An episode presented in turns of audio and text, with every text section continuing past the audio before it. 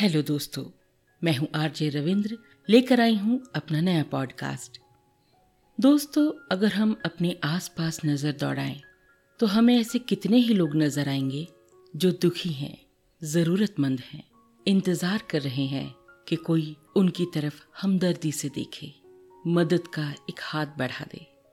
किसी की मदद करने के लिए ये ज़रूरी नहीं है कि आप कैश रिच हों।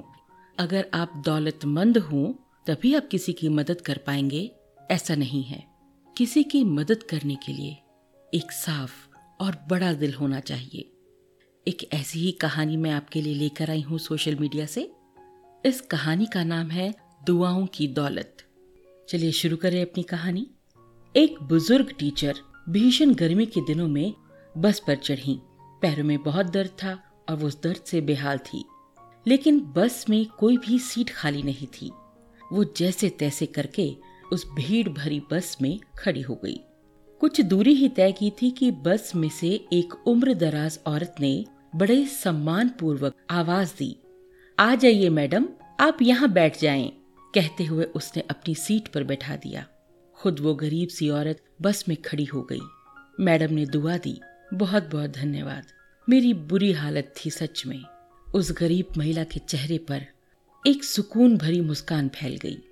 कुछ देर बाद उस टीचर के साथ वाली सीट खाली हो गई, लेकिन महिला ने एक और महिला को, जिसके पास एक छोटा सा बच्चा था और भीड़ भरी बस में वो बहुत मुश्किल से खड़ी हो पा रही थी, उसको उस सीट पे बिठा दिया। अगले पड़ाव पर बच्चे के साथ महिला उतर गई, सीट फिर खाली हो गई। लेकिन उस नेक दिल महिला ने बैठने का लालच नहीं किया। बस में चढ़े एक कमज़ोर, बूढ़े आदमी को बिठा दिया जो अभी अभी बस में चढ़ा था।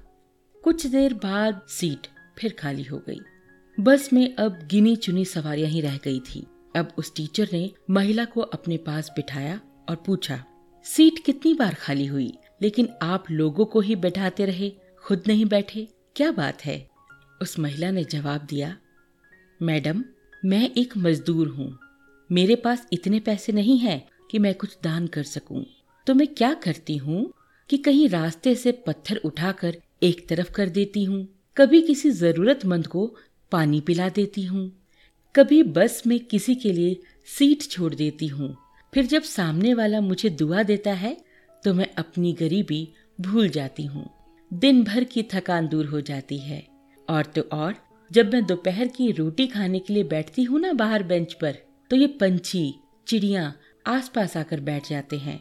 इन्हें मैं रोटी डाल देती हूँ छोटे छोटे टुकड़े कर कर जब वो खुशी से चिल्लाते हैं तो उन भगवान के जीवों को देखकर मेरा खुद का पेट भर जाता है।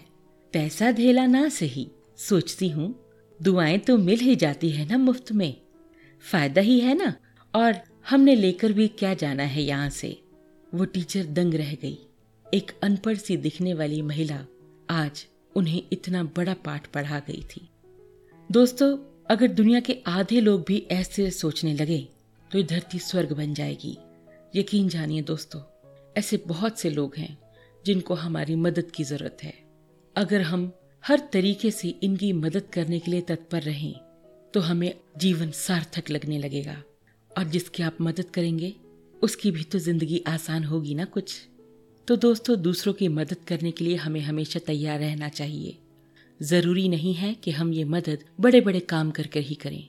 कभी कभी छोटे छोटे काम करके भी हम दूसरों की भलाई कर सकते हैं और इसके बदले में हम कमाएँगे ढेरों दुआएँ।